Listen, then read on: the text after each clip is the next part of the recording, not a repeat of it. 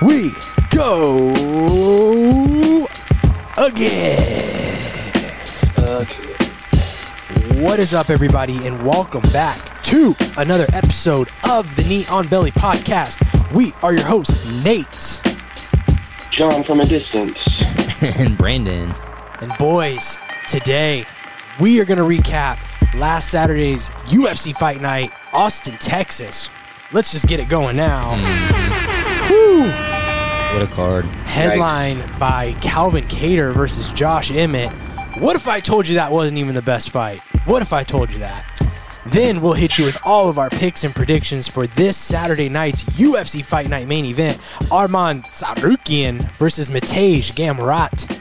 And per usual, all the news and happenings in the world of MMA. But first, if you're wondering why John's sounding a little funky, he's on the phone.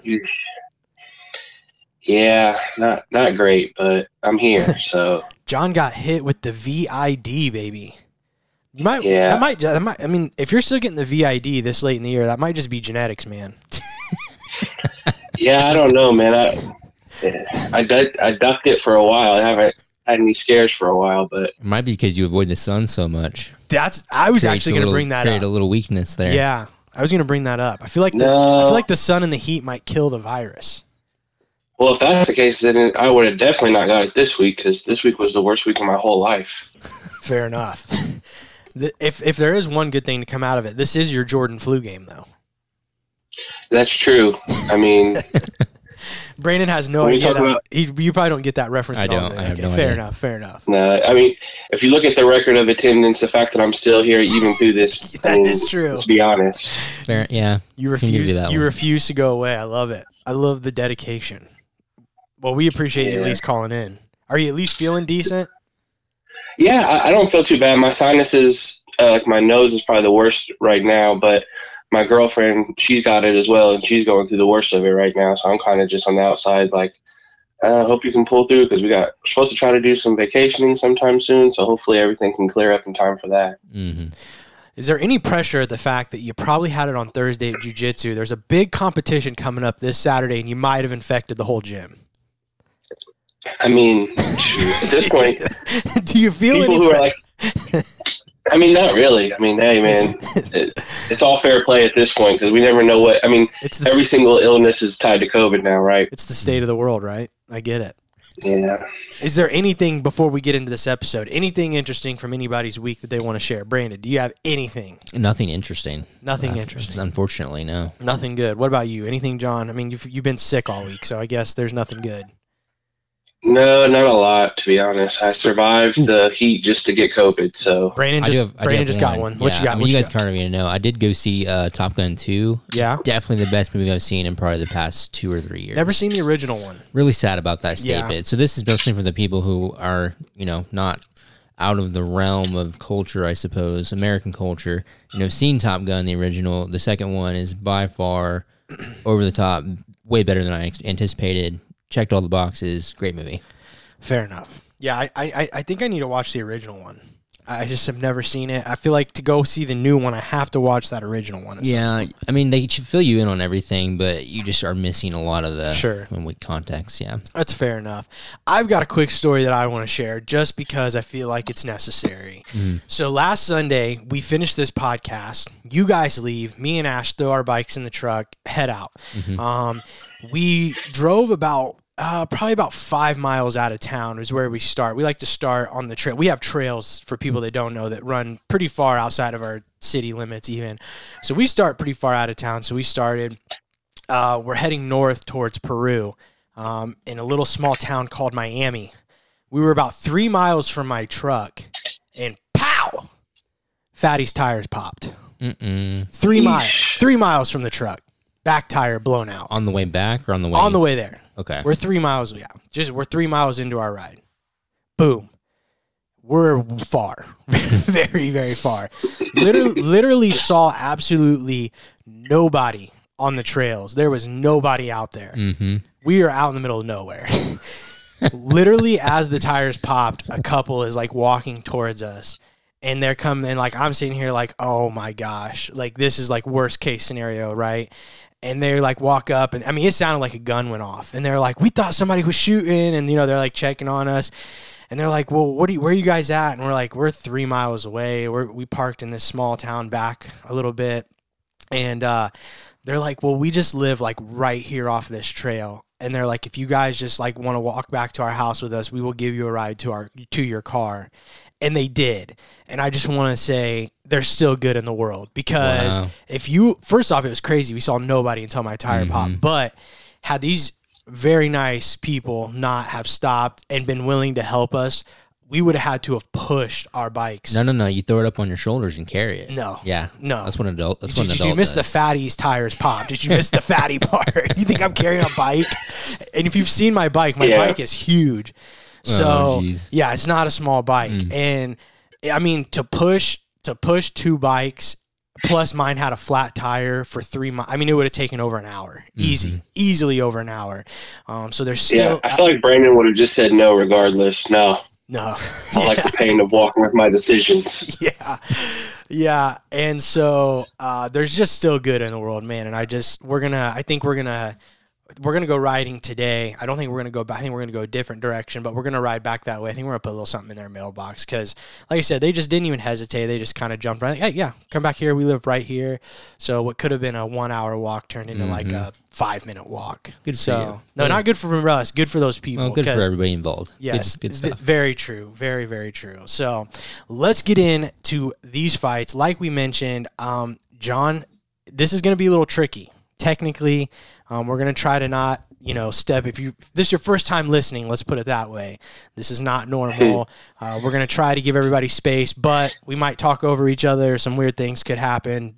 We know how the John Zoom podcast went, so anything could happen with John. If you know that, you know. We survived. We did survive. Yep. So before we get into this, though, Brandon, we need some rates. We need people subscribing, following. Let them know what we need people to do each and every week if they haven't already. Each and every week, guys, we need you to do all the things Nate just listed. So I'm just going to list them again. We need you to follow, rate, subscribe, and you can do that on a couple different platforms. You can follow us on TikTok, Instagram, Spotify. You can like and you can review all the. Actually, I'm sorry, you can review on Spotify and Apple specifically. Five stars is the best. Leave us a comment because when you leave comments, we will read them on this podcast. Very true. Give you a shout out.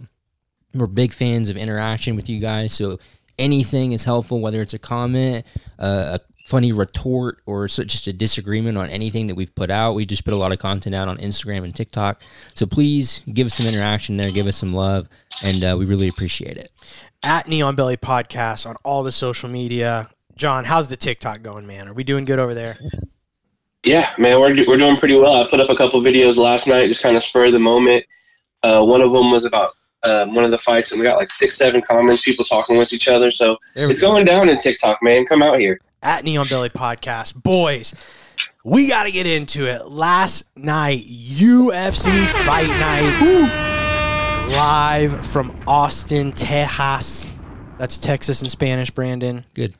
Uh, boys, nine of 13 fights were finishes, eight by knockout or TKO. Six of those eight ended in the first round.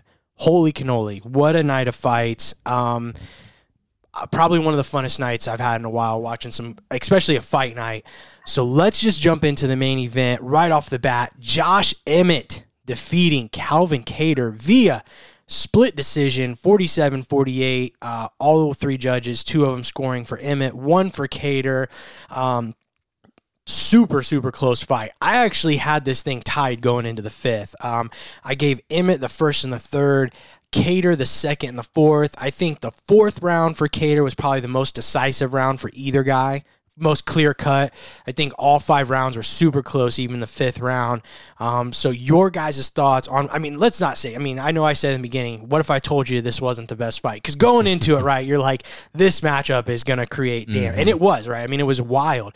But isn't it crazy that this fight almost didn't seem as like we were Just so what we, spoiled. spoiled, yeah, spoiled with everything before. up until that main event. But what a fight this was! I don't want to undersell it because I think on any other card we'd be talking about fight of the night here. Um, but your guys' thoughts on the decision overall and the fight itself. Uh, let's start with Brandon, John. So I completely, I completely agree with you. I had the round scored the exact same way. I do think that that round with Kattar, I believe it was the third, right, um, or the fourth. The, most, the fourth round was being the, the most where decisive. he kind of rocked Emmett. Um, I, I actually, believe it or not, agreed with what the commentators were saying too. It seemed as though Kattar did a great job with his jab, trying to get that Sure. across. That was his primary weapon. Um, but everything that, that Emmett threw, he was throwing to hurt Kattar. Yeah. And you could see it. Even when Kattar was throwing the hands up and, and defending, he was getting knocked back a couple steps. Yeah. Um, you could just really see what was behind all of Emmett's punches. And he seemed like a little bit more of the dynamic um, fighter in the Sure. cage there. The, the biggest takeaway for me, man, I think Emmett is pretty small for that division. he is. I didn't think he was that small either. And I didn't either until I saw them stand next to each other. And I was like, "Holy crap! This is a big height differential."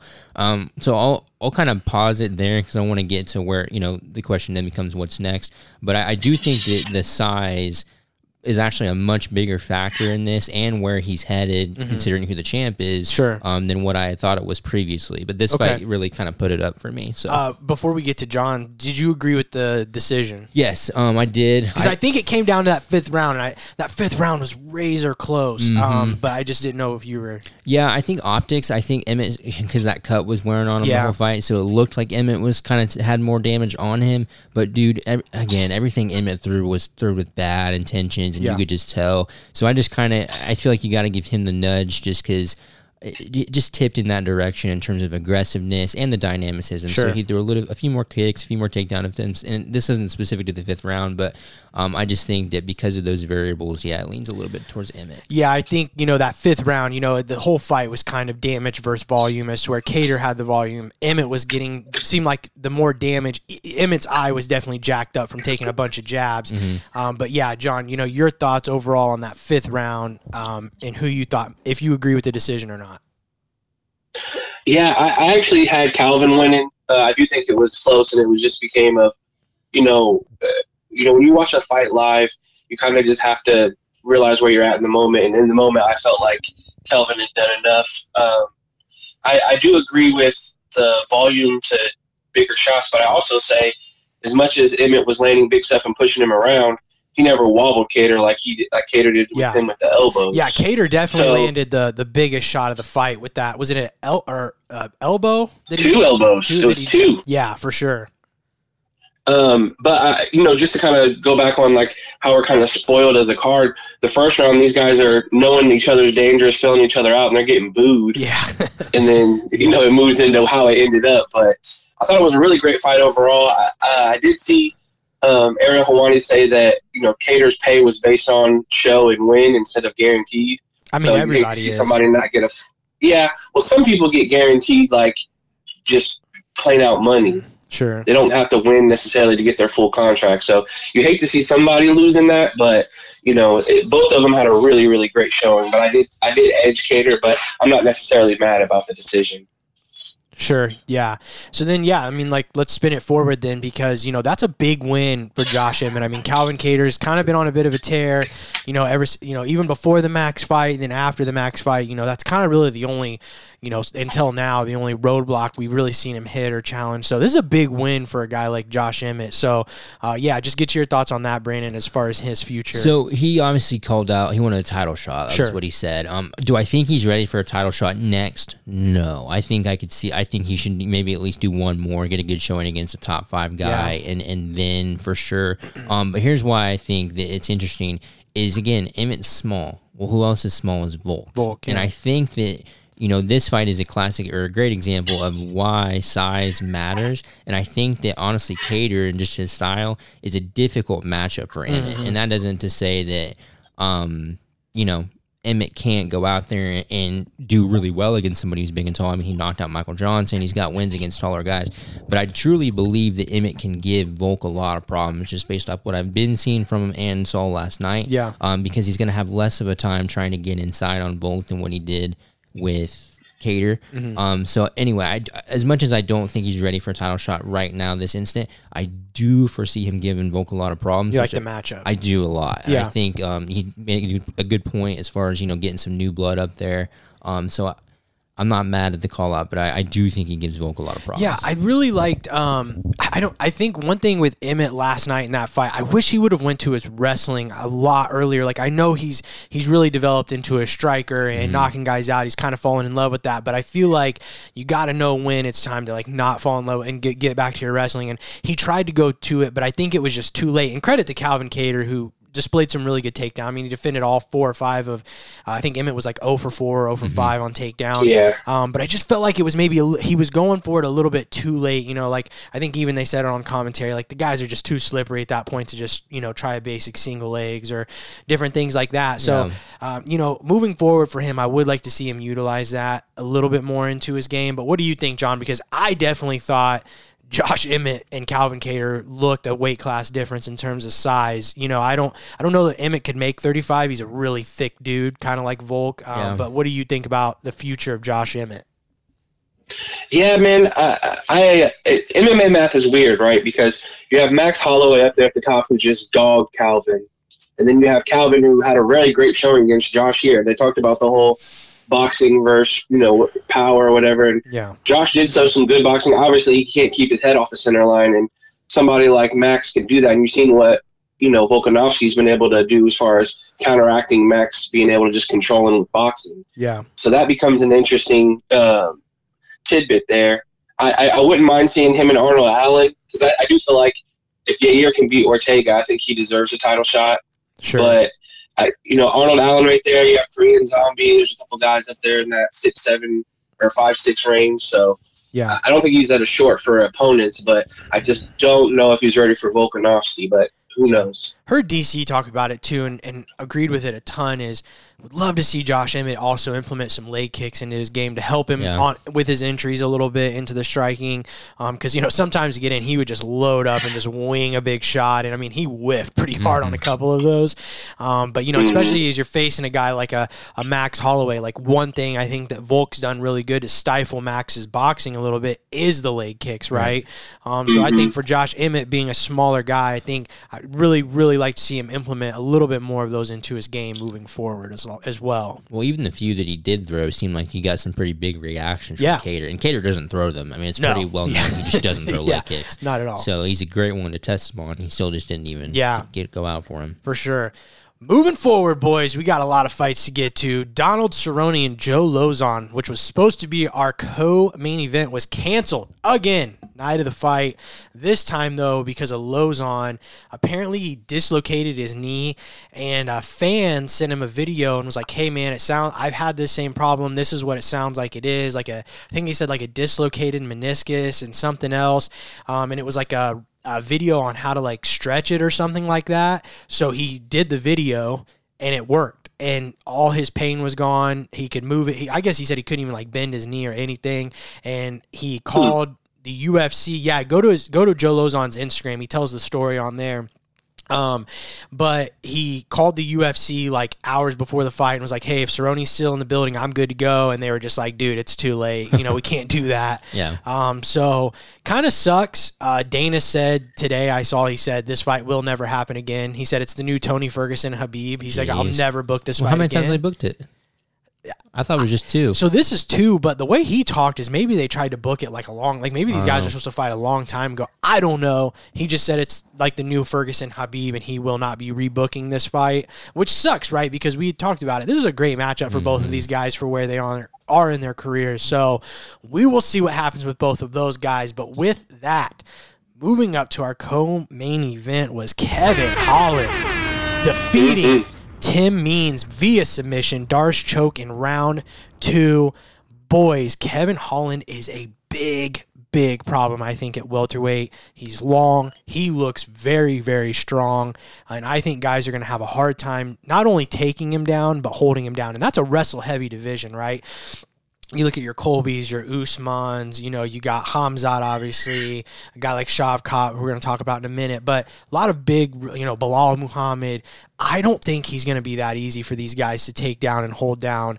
Um, but man, what a what a performance by Kevin Holland. Looked really sharp as well. Uh, again, we'll start with Brandon. Your thoughts? Because you're giving me looks like you're not convinced. I'm not convinced. Um, and I, look, Kevin Holland's a great fighter. This isn't me saying that I don't think he's going to get to a title potentially at, at 170. I think it can happen. But I, I guess for, as far as the wrestling specifically, you're making it sound like he's so hard to take down. I think he is.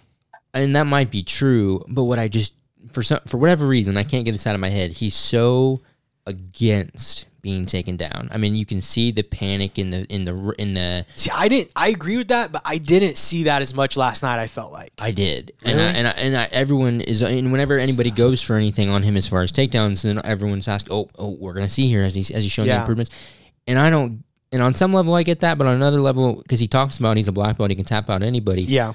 maybe it's just me being biased towards jiu-jitsu, jiu-jitsu and I want to see him be a little more offensive on the ground in general.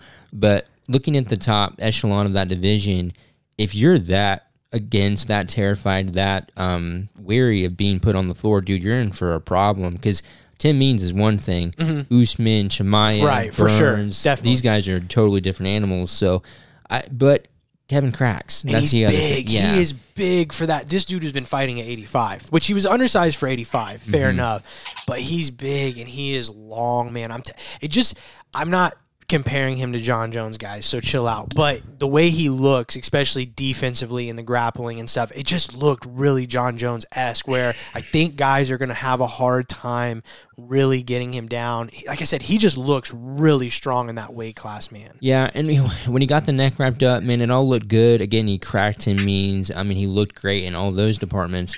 I just let me let me see him get another one against somebody Fair a little enough. more. Yeah, I mean a little bit more needs to move up, but um, I, what do you think, John? I don't know. I, I maybe I'm overreacting on Kevin Holland today, but I'm like really impressed with this dude moving down to 70. That's two fights now where he's just looked pretty good.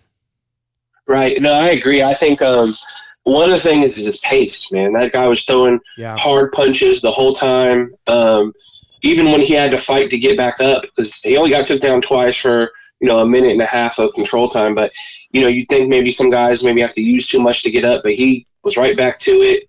Yeah. Um, and I- and I think you know there is something to what you were saying, Brandon. But I also think that not being okay with the takedown is what gets you up quicker. You know, Aldo doesn't like it, never like getting taken down. Whenever you see his butt get close to the mat, he's already boom on the hip, already using the cage to get back up. Um, so that could be an advantage. But I do think that you know those long arms and the way that he uses his jujitsu, he could cause some guys problems that maybe get lazy with their wrestling too. I mean, we haven't got a chance to see it yet, but that's something that does happen. yeah. I mean, he's a Travis Lutter black belt. That's a very legit black belt. I mean, he's not just you know he's not just some random jujitsu. I mean, he's trained with with Luter for a long, long time down there. Recently, uh, now his this is his second camp in a row training with uh, Crazy Bob Cook, Derrick Lewis' striking coach.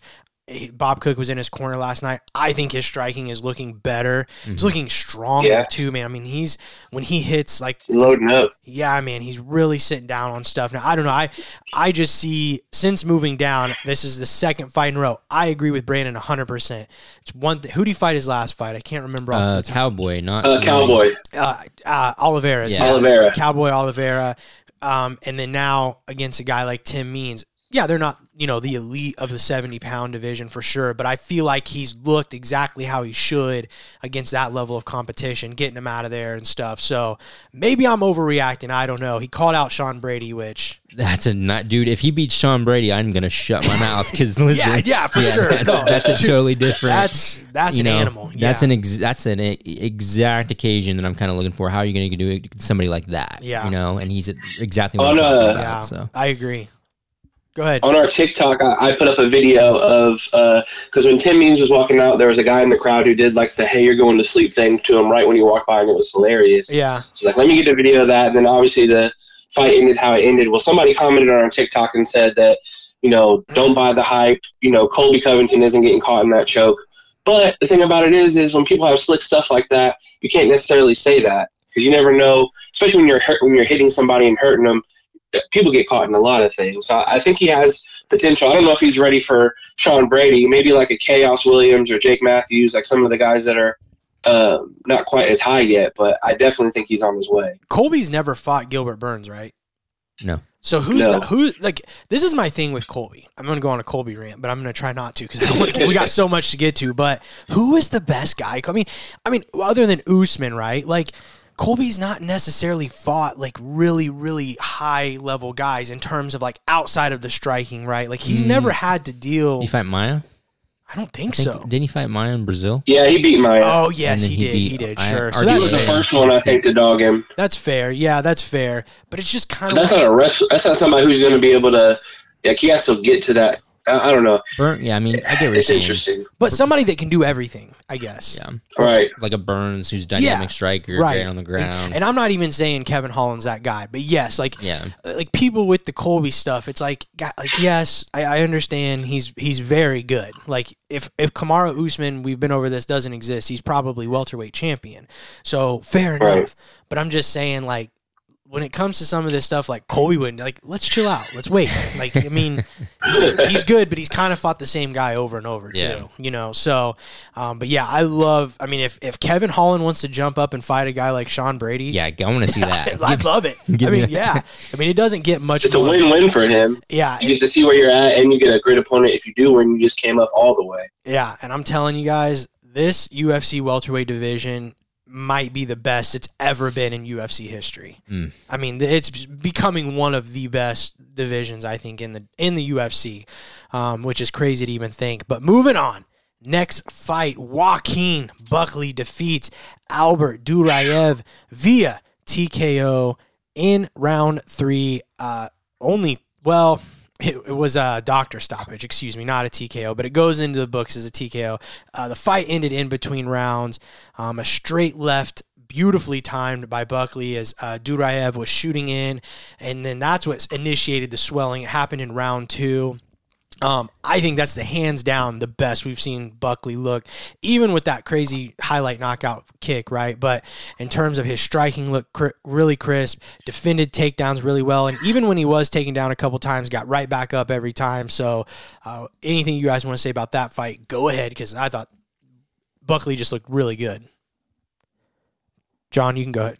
Go ahead. Sorry. Oh, okay. Yeah, sorry. uh, I thought, yeah, I agree. I think, um, you know, you talk about the highlight kick, but here's the other thing: he got taken down twice, but was only controlled for 22 seconds. Yeah. Got up immediately.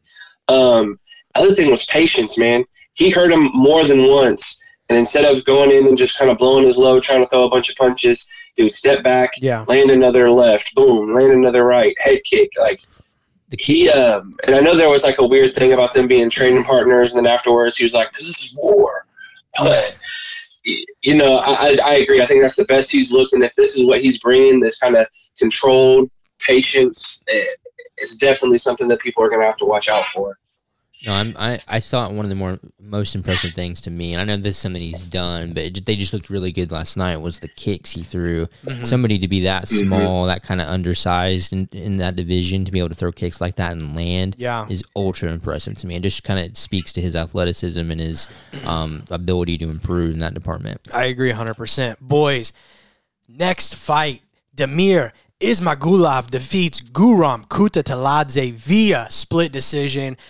Hands down, this was my favorite fight on the card, believe it or not. Um, yeah, This was, I, I can't even like put this, I can't fully like comprehend or put this into like full words of what I'm saying here, but this was high level mixed Mhm. martial arts. Um, I think this is, I think this is one of those matchups where we're gonna look back in a few years and be like, oh man, I can't believe these guys already fought because. Uh, Or like, oh, I forgot these guys fought like a Leon Edwards, Kamaru Usman thing because these guys are high, high level mixed martial artists.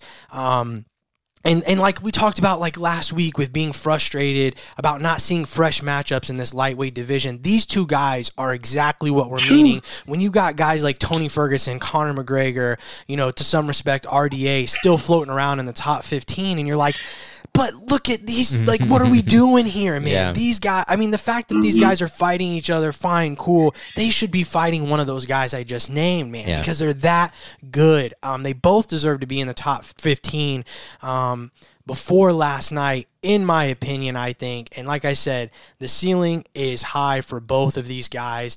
Um, i will say did not necessarily agree with the decision in terms of the fight itself. Um, But like our main event, very close fight. I just kind of had Guram edging that out a little bit, in my opinion. Um, but nonetheless, that's now 19 straight wins for Ismagulov, and he better be in the top 15 come Monday. And while you're at it, go ahead and throw Kutateladze in there as well, because he, even in a loss, I think he deserves to be up there. Um, but man, for a guy like I said with Kutateladze, we could be looking in five years like, oh, he hasn't lost, uh, you know, since he fought to Ismagulov. You know what I mean? Like when they when they're rematching for a number one contender fight or something. I don't know. What do you guys think of this matchup? Is he the one who has a win over Gamrot? Gamrot, uh, yeah, he just uh, who Kutateladze. Yeah, the yeah, guy- he just beat him like two fights ago. Okay. Yeah, very good. Yeah, I And, think and hold on, real quick. Gamrot's about to fight in a ranked match in a main Sure, event. yeah. and this guy holds a win over him and went into this matchup unranked. Just throwing that out there. Yeah.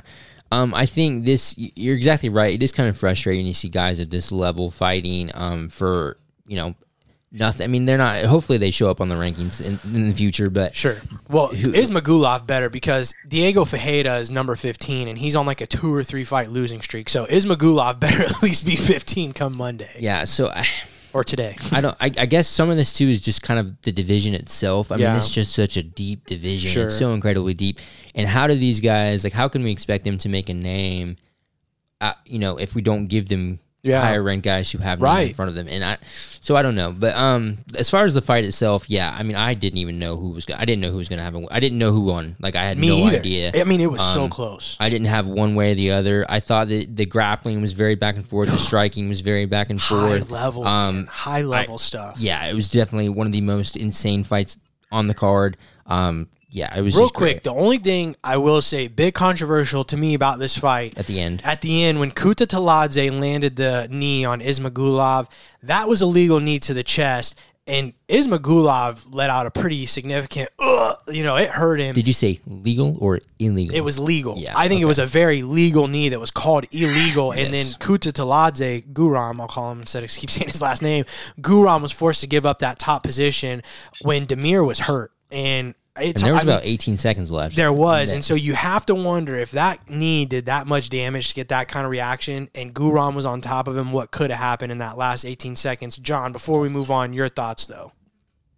Uh, first of all, um, yeah, I agree. I think, you know, when you talk about not knowing how to see a fight, it was 30 27, 29 28, and 28 29. So Yeah, obviously, nobody fully know what they saw either on the judge's standpoint. But Right. also, Kazakhstan stand up. You might have two of them things, yeah, you know, in a year and a half when you talk about Shavkat, who we're talking about later, and him now in Yep.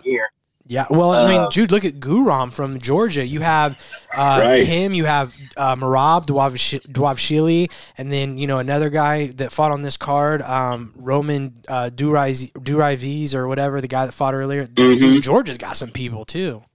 Yeah, and, and I mean, uh, for Guram, I think his problem was he did beat Gamrot, but that was in 2020, so he hasn't been Sure. quite as active. Yeah, Um, because it because in two years Gamrot went on to beat you know a couple really big names and or Gamrot, I mean, and now he's about to get to where he's at. But I don't think he's very far behind. He could get. Um, I mean, the, the technicality on that fight was just amazing, and I, I I'm not sure. I, I'd have to do some more research. Does Damir have some type of tick or like I don't a Bell's know. palsy situation? that was very Because it's- weird. because he didn't look like he was hurt. Because I, I remember at one point somebody said, "Oh, maybe his eyes hurt," but I don't think it was that. I think he had yeah, some type of tick that made his eyes close, which is dangerous. I don't know. At some certain points, you're fighting with one eye, but to be able to do that off of that, even though it's amazing as well. I have no idea. He would kind of look off to the side too when he Mhm. did it. I, I don't know what he was doing. It was very, yeah, I don't know if he's got something going on there or I don't know. I agree though. It was very, very weird. I mean, it didn't seem to bother him much though. I mean, it didn't affect his No. performance. So, And the um, fact that he was able to stay out of way of those quick shots that Guram was throwing, despite doing that kind of involuntarily, is pretty impressive. right. Next fight, Gregory Rodriguez defeating Julian, the Cuban Missile Crisis, Marquez via knockout in round one. Boys, Robocop Rodriguez is an eight time jiu jitsu champ and a Pan Am Wrestling silver medalist. Um, he could have fooled me. I mean, Yeah. holy cow. that guy's a banger. And Julian Marquez is not an easy guy to finish. I mean, how many No. how many times has Marquez been hurt and, and wins? We've talked about it on this podcast, you know. Right. So uh, shout out to Gregory Rodriguez, man. What a nasty, nasty finish. I'm gonna breeze by that one though, because I want to make a big pit stop right here. Adrian Yanez Let's go. who defeats Tony Kelly via round one knockout. Yanez moving to 5 0 in the UFC. Called out Nate Maness and Sean O'Malley in his post fight. Sign me up for both. Woo. Adrian Yanez, though, man. John, go ahead and lead us on that one. I know you're you've been big on the Yanez train for a while. Yeah, man. You know, it, you don't always see guys who are like the head of their own gym looking great because you kind of need Yeah, that that's a good point. uh, extra guidance. But man, I mean, he's looked nothing but great uh, at this fight. Uh, him and Tony Kelly had some back and forth. I know Tony Kelly had the whole thing with the statements, and he kind of backed off of it, and then he kind of doubled down a little bit and did a heel turn. So uh, you could definitely tell there was some animosity there. And then, uh, geez, the finish. I mean, this guy started pouring it on him. The referee stepped in. He got in one in extra hit after this referee stepped in, and then the referee like kicked Tony Kelly in the head. Uh, and Yeah. Tony Kelly's a dangerous guy. I mean, he Yeah. doesn't have much defense, but he, he stays so offensive that you gotta have to deal with that pressure. And Adrian Yanez just never looked shook in there, yeah. and uh, looked really great. And also, I just wanted to throw this out. I was on Twitter before we started, and I guess Gilbert Burns had put out kind of like a bounty on somebody to knock him out, Tony Kelly. So Adrian Yanez got an extra 150k. It's a little morbid. But I mean, when you, t- when you talk about people's country, you know, you, you never know how they're going to react. So Very good Huh. point. Uh, Brandon, anything on Adrian Yanez All right. before we move Just on? looked good, man. He talked about it in his post fight too, because Tony Kelly was kind of talking at him a little bit, chirping Yeah. at him, and he just was able to kind of stay calm, cool, and collected, and and uh, push through that, and still stick and move, man. And that's what he did that whole fight, and just overtook him. So Yeah, big win for Yanez. Like I said, O'Malley, Maness, whoever. Let's go. I'm, I, I like. I he like said uh, Tony Coney. He said Tony Kelly called him a wish Masvidal in the ring. a wish Masvidal. okay.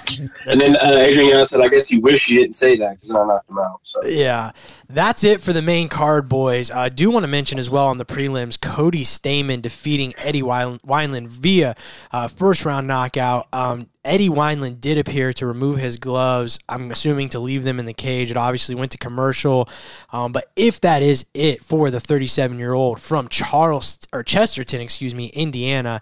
Absolute legend. Uh, he was the first ever WEC bantamweight champ, and that's something you can never take away from him. So thank you. yeah, he, he put on the social media that he retired. Okay, okay. I kind of assumed because I saw him take him off.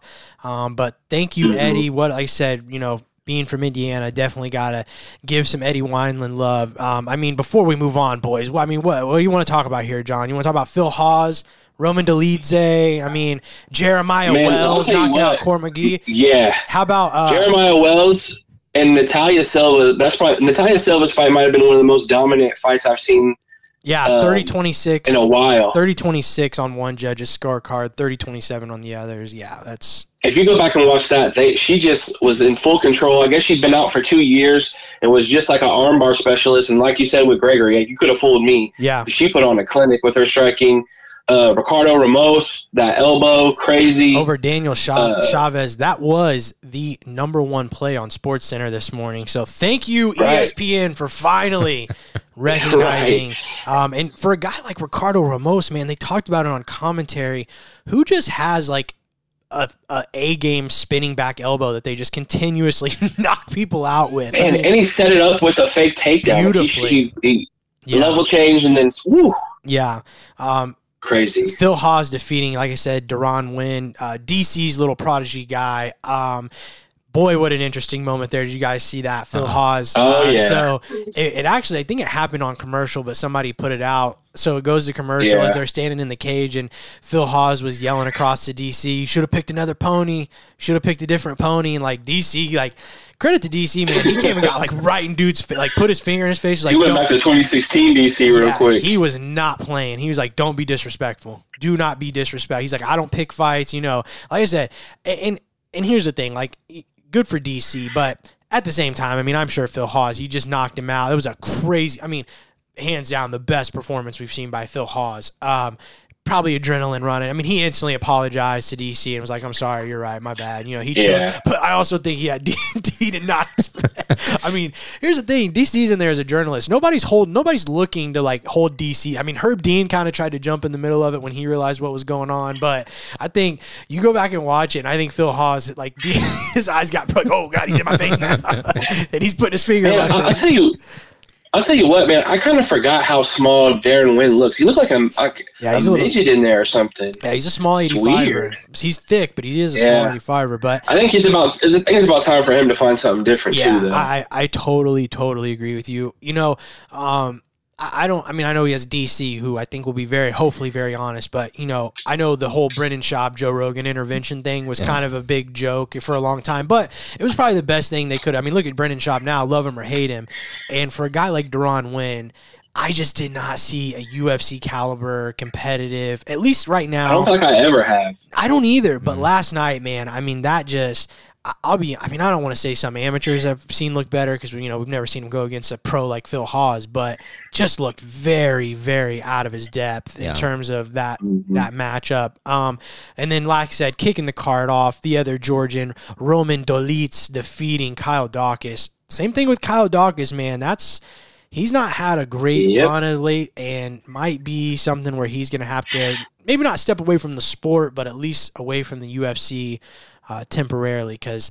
He's gonna have to go figure some things out, man. It's just not wor- working out for Dawkins, you know. And he came in with a lot of hype, so that's it, boys. Like I said, UFC Fight Night from Austin, Texas. Uh, before we move on, though, with that, um, let's just get more fight nights with crowds, right? Um, you know, I said it a while ago, but the Apex has kind of become the MMA coffee house, right? Like I said it before, it's mm-hmm. it's cool to hear your favorite band's unplugged slash acoustic set here and there, but nothing tops the real thing, the full show, right? And man, that was just it was a special night, and it's hard not to think that having a full crowd there going nuts and crazy didn't really Yeah. motivate these men and Yeah. women to come out and just really give it their all. Credit to everybody. Like I said, there was just not a bad fight on this card. If you did not watch it, do yourself a favor, start from the beginning and just let it go because you don't You, need you to could convince forward. me that this was like a, a alternate reality, like full on pay per view. Yeah, Like the crowd loved Fair enough. everybody. All the fighters showed up, and I'll, I'll have a hot take too. I think fight for fight, this card was better than any pay per view we've had this year. I, As yeah. far as a fight for fight with the finishes, Yeah. even the the decisions were All were of them were amazing good fights, were really dominant, per, yeah, performances. So Only four fights I- a decision, yeah. And how many of them were split decisions? And and right, it's not like there was ri- you know like oh so how do they split? It was all close fights. So right, well, and if it wasn't a close fight, it was a dominant performance. Natalia Silva dominated. yeah, yeah, that Uh, was, the Marina Oliveira fight before that was a really good back and forth, and then obviously our uh, main event. So, and the Damir fight that we talked about, like yeah. fight for fight, this is the best card of the year in my opinion. I don't disagree with that. Come December, might be card of the year. Brandon, before we move on, update us on our scores, if you please. So I actually fumbled this one, forgot my notebook, but I believe It shouldn't be that bad because Yeah, you both just the main Kattar. event. You guys No, both picked Emmett, and I, picked, picked Kattar. I picked Emmett by Mm, decision. Okay, then you got to. yeah, you guys both did. I'm the only person that picked Kattar. I I said I'm pretty sure I said Emmett by unanimous decision, so I would just get three. two. Well, we don't do split or unanimous. Oh, yeah, I so you'd get three, and I'd get two because I think I picked a round and knockout. So or I'm sorry, one. John didn't get any, so he was at like He was still in 32. Yeah, but I think he was at 32. Oh, I, I'll figure it out. I just got to go back and write it down. Okay, but nonetheless, you should still be in first. I'll be in Yep. second. Yep. John in third because, uh, yeah, you got two, I got three. So, fair enough. We'll uh, we'll get the scores updated next week. But boys, we got to spin it forward because we have another UFC fight now. Let- Let's let's blow this out there. Your boys here said last week that this card was looking good on paper. We said that. You can go play the pod back. Mm-hmm. We said this is going to be a good card. And if there's one that could top it, it could be this card. This is another stacked fight night full of talent. Super hype for this one, especially after last night. The only downside is that this is back in the Apex. So mm-hmm. going back to the Apex, but our main event in the lightweight division, number 11, Arman Tsarukyan versus number 12, Mateusz Gamrot. Boys, Arman Tsarukyan is currently on a five fight win streak. He is 5 and 1 in the UFC. That one loss in his UFC debut to Islam Makhachev. a fight he has been very, very clear he wants another shot at, and I believe him. I want to see it. Um, he's looked very dominant as of late, though, coming off of back-to-back TKO finishes. His opponent, Mateusz Gamrot, is also on a nice win streak. He's won his last three all by finish. Uh, Gamrot, a really good striker, but a, also a very high-level grappler. He's a two-time ADCC European champion. And uh, for those that don't know, we've talked about it before, but ADCC is basically the pinnacle of no-gi grappling. Um, so both of these guys, if you look at their numbers statistically, from uh, from a statistical standpoint, I know the numbers don't always tell the story, but very similar in the striking, very similar in grappling. Um, this is a great matchup. Um, like I said, I think this could come down to the grappling aspect. I mean, we see a lot of times two grapplers, it becomes a striking, right? Um, but they're different grapplers. You know, Arman's kind of got that like power wrestling, get on top and smash. But a guy like Gamrot with his jujitsu, man, you just don't know. It could come down to a matchup like that. So, what do you guys? We'll start with Brandon. Your thoughts on the main event? I don't honestly know a whole. I can't. It's hard to find things that separate these two. Yeah, to look It- for. that's why I said with the numbers, like they're just even close in the numbers. It's crazy. So trying to get really nitpicky with it, I, I think that Gamrot's style tends to be one where his jujitsu, especially, he does really well on top. Mm-hmm. And um, I think wrestling for wrestling, I'd give a slight, albeit very slight, edge to Tsarukyan. That's fair. Um, so I think you're absolutely right. I, if this happens all on the feet, then none of this matters. But Right. my my thinking is that it's going to be a lot of it's taking place on the ground, Mm-hmm. and we're going to see either Tsarukyan on top doing what he does. Um, and if it ends up with Gamrot on top, you'll see much more of the submission threat um, Yeah. from from him. Yeah, John, uh, go ahead and give us your thoughts on the fight, and then just roll it right into your pick. Alrighty. Yeah, man. You know, what's interesting about this is, you know, Gamrot has three inches of height, but he's down two inches of reach. Yeah, Uh, weird? Just to kind of keep it weird. The other thing that's kind of impressive that I didn't know is Gamrot averages almost six takedowns a fight. Yeah, Um, super high average. That the accuracy is only forty percent, still a little bit higher than Tsarukyan's, but you know he does utilize that a lot. Um, I, I am a little bit as far as looking at your past like two three fights. I do think Gamrot has a little bit of a, a higher yes, caliber. Obviously, Islam is a way higher caliber than anybody that Gamrot's fought. But if you look at your last three and your last three performances, I feel like Gamrot kind of has that a little bit. A hundred percent. level of the Yeah, you're right. That's that was something I was looking at as well. Looking into this fight is like Tsarukyan's looked a little bit more dominant, but when you look at who Gamrot's fought, he has fought some tough guys. You, you know, they're comparing their last three fights. Yeah, so you're you're spot on with that. Yeah, and I mean he's finishing the guys too Right. in different ways. Um, you know, this one's a tough one for me, but I'm I've been a big Gamrot fan. I, I kind of just want to keep riding that. I don't have a problem riding with my heart and uh, picking my favorites because it made me win last year, so maybe it'll come back and help me. So I'm going to win. Uh, Gamrot, I'm going to say third round sub. I think that it does get into grappling, and I think Gamrot is just very, very slick as far as with his jiu-jitsu.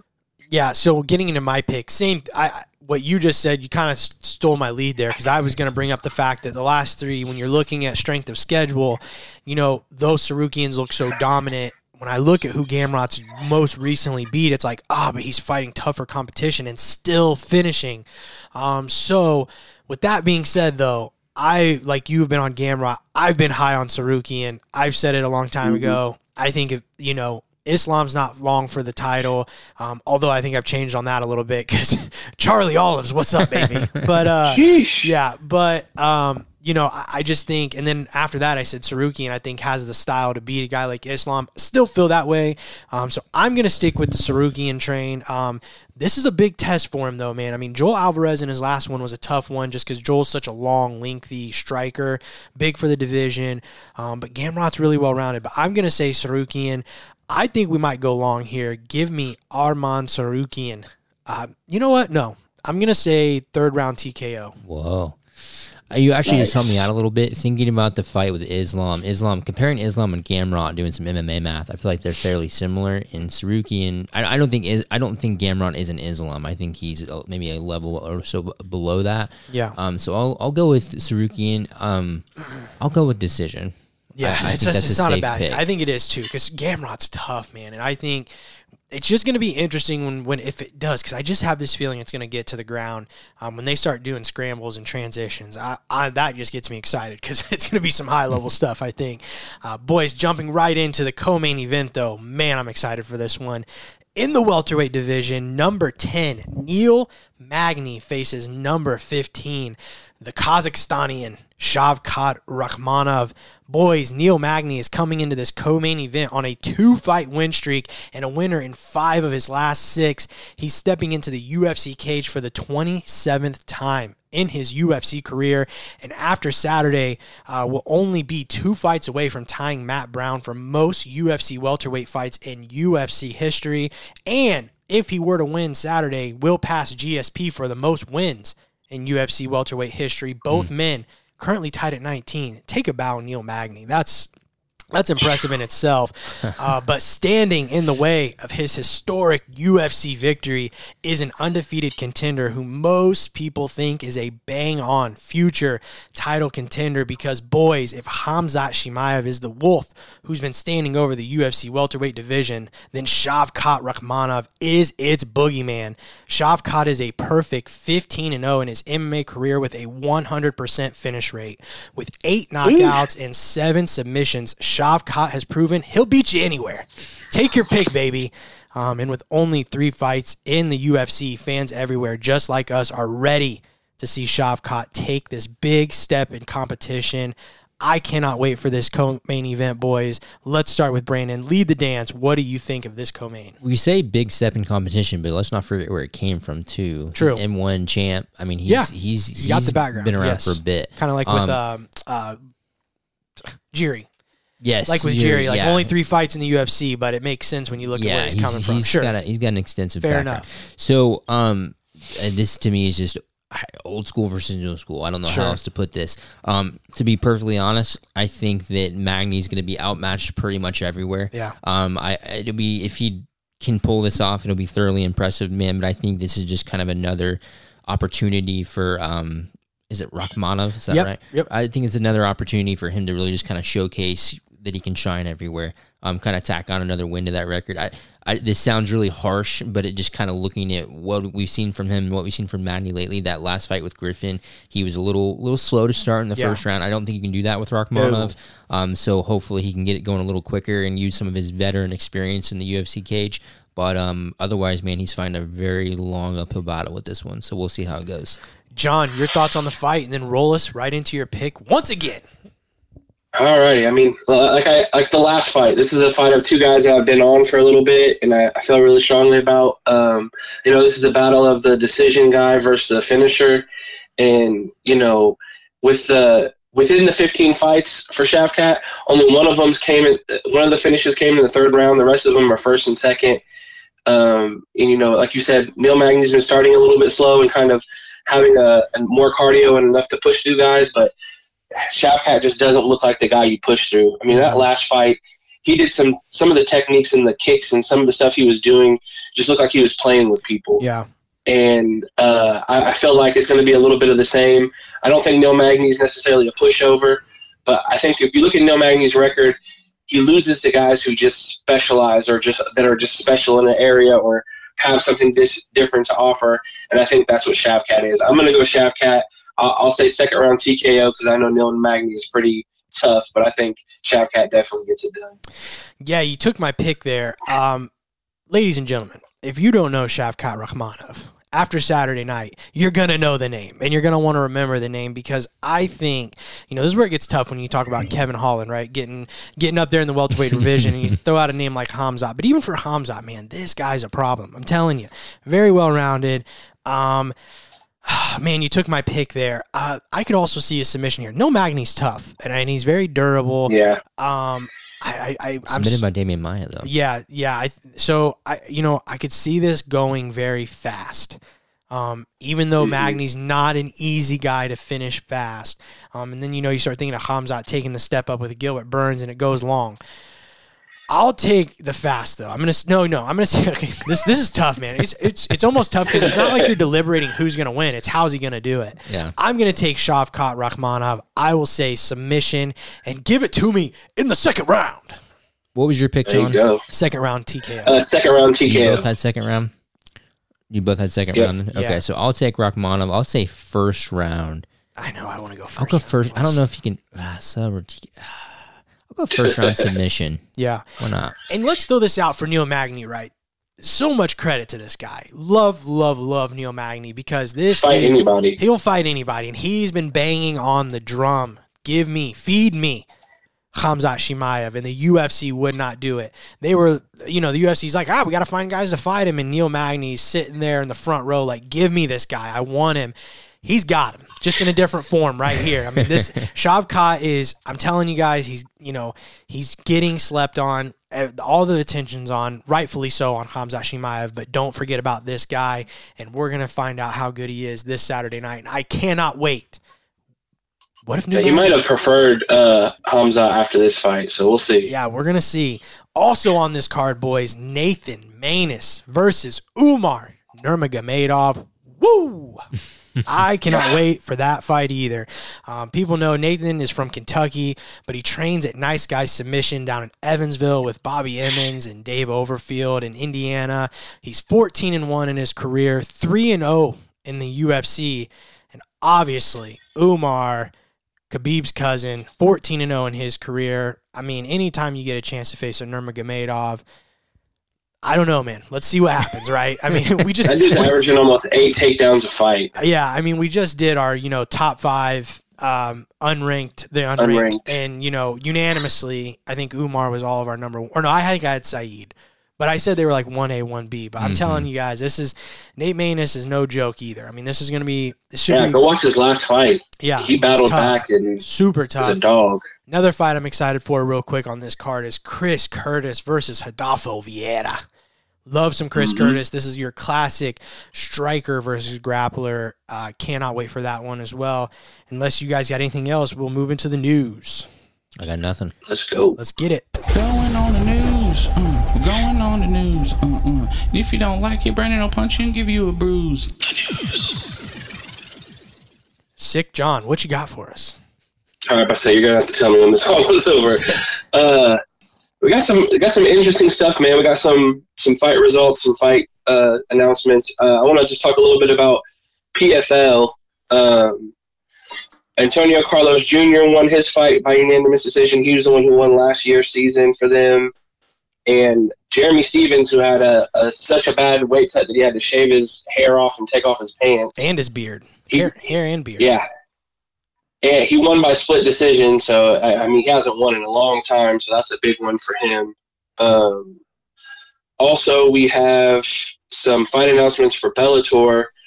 In July 22nd, they're going to be doing Patricky Pitbull versus Sidney Outlaw for their lightweight champion.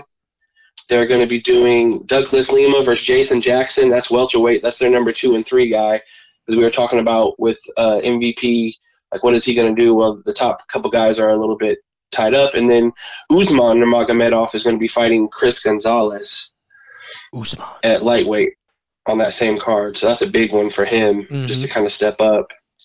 Yep. Uh, talking about fight announcements, we'll kind of start a little bit lower, then get to the hyper stuff. Uh, speaking of Nurmagomedov, Abu Bakar is fighting Phil Rowe at UFC Long Island, July 16th. Philly Uh, fresh. anytime you get a, yeah, anytime you get a Nurmagomedov in, it's it's an announcement. Yep. Um, Nathaniel Wood and Charles Rosa is getting added to UFC London. I thought that was a really good fight. like Nathaniel Wood, man. I'm, I'm excited to see him get in there. Yeah, I I think that's going to be a really big one. Um, interesting. Uh, Katlyn Chookagian has to drop out of her fight with Manon Fiorot, and Jessica Andrade just stepping in for uh, that's uh, the Paris card. That's a big fight. That could be number one contender. Yeah, that could be exactly. I mean, I, I- we felt like it was before, but sliding in Jessica doesn't change that. no, yeah, I agree. um, that's a big one. And then we get then we get to have a little bit of fun, fellas. We got uh, Song Yadong and Corey Sandhagen, man of Ooh. any a card September seventeenth. Uh, if people don't know, Song Yadong's been on a run, and we all know who Corey Sandhagen is. yeah, that's gonna be a big Um, one. Also, we have my boy Jose Aldo and Merab uh, Dalavishvili. I think it's how you say it. Yeah, I always say Dwa. Davishvili, I- yeah. It's such a hard one to say, but I think it's Dwavishvili. It's like kind of weird. Okay, But you were close. that's going to be 278 August 20th. I think that's uh, the Utah, the Usman and yeah. Edwards card. That's a huge fight That a uh, fight. for that division. I mean, honestly, it could be a title eliminated. Like the winner could probably fight for a title next. I also think that's Speaking of the title, I think that's the same card they're also trying to get uh, Dustin and Justin on. So that that might end up being a pretty big Oh. card. yeah, and and um, speaking of the title, we also have an announcement for the next uh, 279 right after that. Aljamain Sterling and T.J. Dillashaw being targeted. Oh Uh, yeah. hasn't been signed yet. Um, what's interesting is it seems like uh, Aljamain's basically saying nothing's been put on paper yet. We need to get that money up, essentially, which uh, yeah. a little sketchy, but I hope they make that happen. Yeah, that's a Um, big one. that's a, that's a really big one. Uh, the only other news I have for you fellas is one. I thought it was interesting. Ronda Rousey recently did an interview and said the only name that she would come back to MMA for is Gina Carano. I saw that. Yeah. She said it was totally out of respect too. So, Yeah, she also said like she can come to her backyard and just fight her. So yeah. there's that. I think I'm good on that. Uh, I'll pass. all right. Um, then we have a unfortunate Brandon. I don't know if you have tissues available. I do not. Go easy I on mean, me. uh, MMA It's MMA fans in general are so sad about it. hard To say But- goodbye. Zabit is retiring. He announced his retirement from uh, pro sports. Seems like he just had a bad stretch of injury and uh, just trying to get fights and stuff falling through. And Yeah, I saw he said that. You know, I- I, I do. I mean, not that he owes anybody an explanation or us for that matter. I just would love to one day. I hope he opens up about everything that kind of happened there, um, because Yeah. you know it's hard not to sit here today and feel like Zabit might go down as one of the biggest what ifs Mhm. in in MMA history. I mean. I can't really think of one off the top. I mean, there's always guys and girls that have popped up, and then for injuries or whatever different reason. Um, but man, TJ Grant is the best I can think TJ of. Grant's a good one for sure. Um, but yeah, I just can't sit here and just not think though that Zabit was eventually going to at least fight for that 45 title and then geez hard not to think he wouldn't have won it either Yeah. so just Right. just hope one day he kind of i would just love to know one day why more reasoning you What know? I've what I've been Yeah. reading too is that he's going on to become a doctor. Really Yeah. maybe he just lost interest and that's okay too i mean there's nothing wrong with that i mean hmm. but i don't know interesting Yeah, and you know, for me, being a big Yair fan, and that's the fight I always have wanted. You know, Yeah. when we talk about like being an Anderson fan and always wanting that GSP fight, oh yeah as a Yair fan, the Zabit fight was the one I always wanted, and now we don't get it. But yeah very you know, true good on him for staying happy and doing what he'd rather do instead of maybe pushing himself into something he didn't want to. right And then uh, the last little thing I have is um, Alexander Usyk and Anthony Joshua will be doing their heavyweight boxing rematch August 20th as well, but it's going to be in Saudi Arabia. Ugh, so they're not doing it in the uk Big fight there. No, um, I, I don't know why. It's a huge fight, but maybe it's the whole Ukraine thing. They want to get further away from Europe. I don't, I don't Sure. know exactly what the reasoning is, but that's a huge fight there. So that's all I got for you fellas with the news. All right. Well, John, you are also our song of the week picker. So what you got? Well, this one's going out to my dad. For Father's Day, I'm going to give one of his songs that I heard a lot of times in the car. Uh oh. And that's Uh, Rage hold on, hold on, hold on, hold on. Okay, you're saying, saying, hold on. I've been in the car with your dad. I was thinking it was Oh, gonna be, yeah. I was thinking it was gonna be some ICP, but go ahead. No, I, I stayed away from that. We're going to go Rage Against the Machines Guerrilla Radio. All right, fair enough. I like it. That's a good one. Not an ICP fan. Mm, No. They got one song that I like. It's the game show song, just because it's hilarious. Oh, okay. I don't know why. I just loved that song growing up. Uh, before we get out of here, Brandon, what is your one for the people? Happy Father's Day to all the dads out there. Fair enough. Quick and easy. I like Yep. it. John, what is your one for the people? Uh, I'm also going to say Happy Father's Day to my dad and my grandpa, my stepdad, Yep. um, all my friends. You know, Damien's uh, seven times, eight times uh, father. My brother, seven, eight, seven, nine thousand kids. So just appreciate all the fathers out there, and uh, stay vigilant out there. The vid is still still alive and going. So Oh, the do your vid. duties. You said the vid. I was. I couldn't tell what you were saying. Okay, I guess I got to say it too. Um, yeah, happy Father's Day. Happy Father's Day to my dad, Brandon. You're our residential daddy. Thank happy you. Father's Day to you. Um, Ah, Yeah.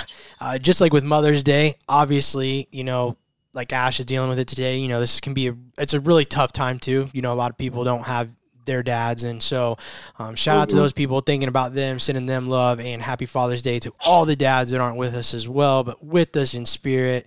Um, but outside of that, my one for the people, I actually got something real here. I found out this week that the people in the UK do not say the letter Z, Z. They say Z. So it's A through Z. And that really bugs me. Hmm. and they don't say zebra, they say zebra. Well, they also use the metric system. So I don't like it. Yeah. I can deal with the metrics. I can deal with stones instead of pounds. Mm. I can deal with Celsius. We already know Brandon doesn't like the accent, so Yeah, yeah, but- on. Yeah, but man, Zed? Come on. What is that? Yeah. Is that not weird? Do you guys not find that weird? well, it's a different country, man. But it's the same letter. It's the alphabet. Not necessarily. All right, fair enough. I can even deal with zebra. As weird as it is to say zebra, but Zed, Why is it not zebra? I don't know. Why is it Zed? It's a letter. It's not a word. I don't know. I don't know either. Just throwing that out there. Kind of bugged me. Well, John, we appreciate it, man. Thanks for sticking this one out. Uh, we no we'll see you guys next week. John won't be here. John's heading out of town, so it'll be just me and Brandon. And oh, John, I got somebody picking for you next week that you're gonna love. Nice. You are not Good gonna luck, you guys. you are not gonna be in good hands. Let's put it that way. we'll see you guys next yeah. week. Peace. Peace.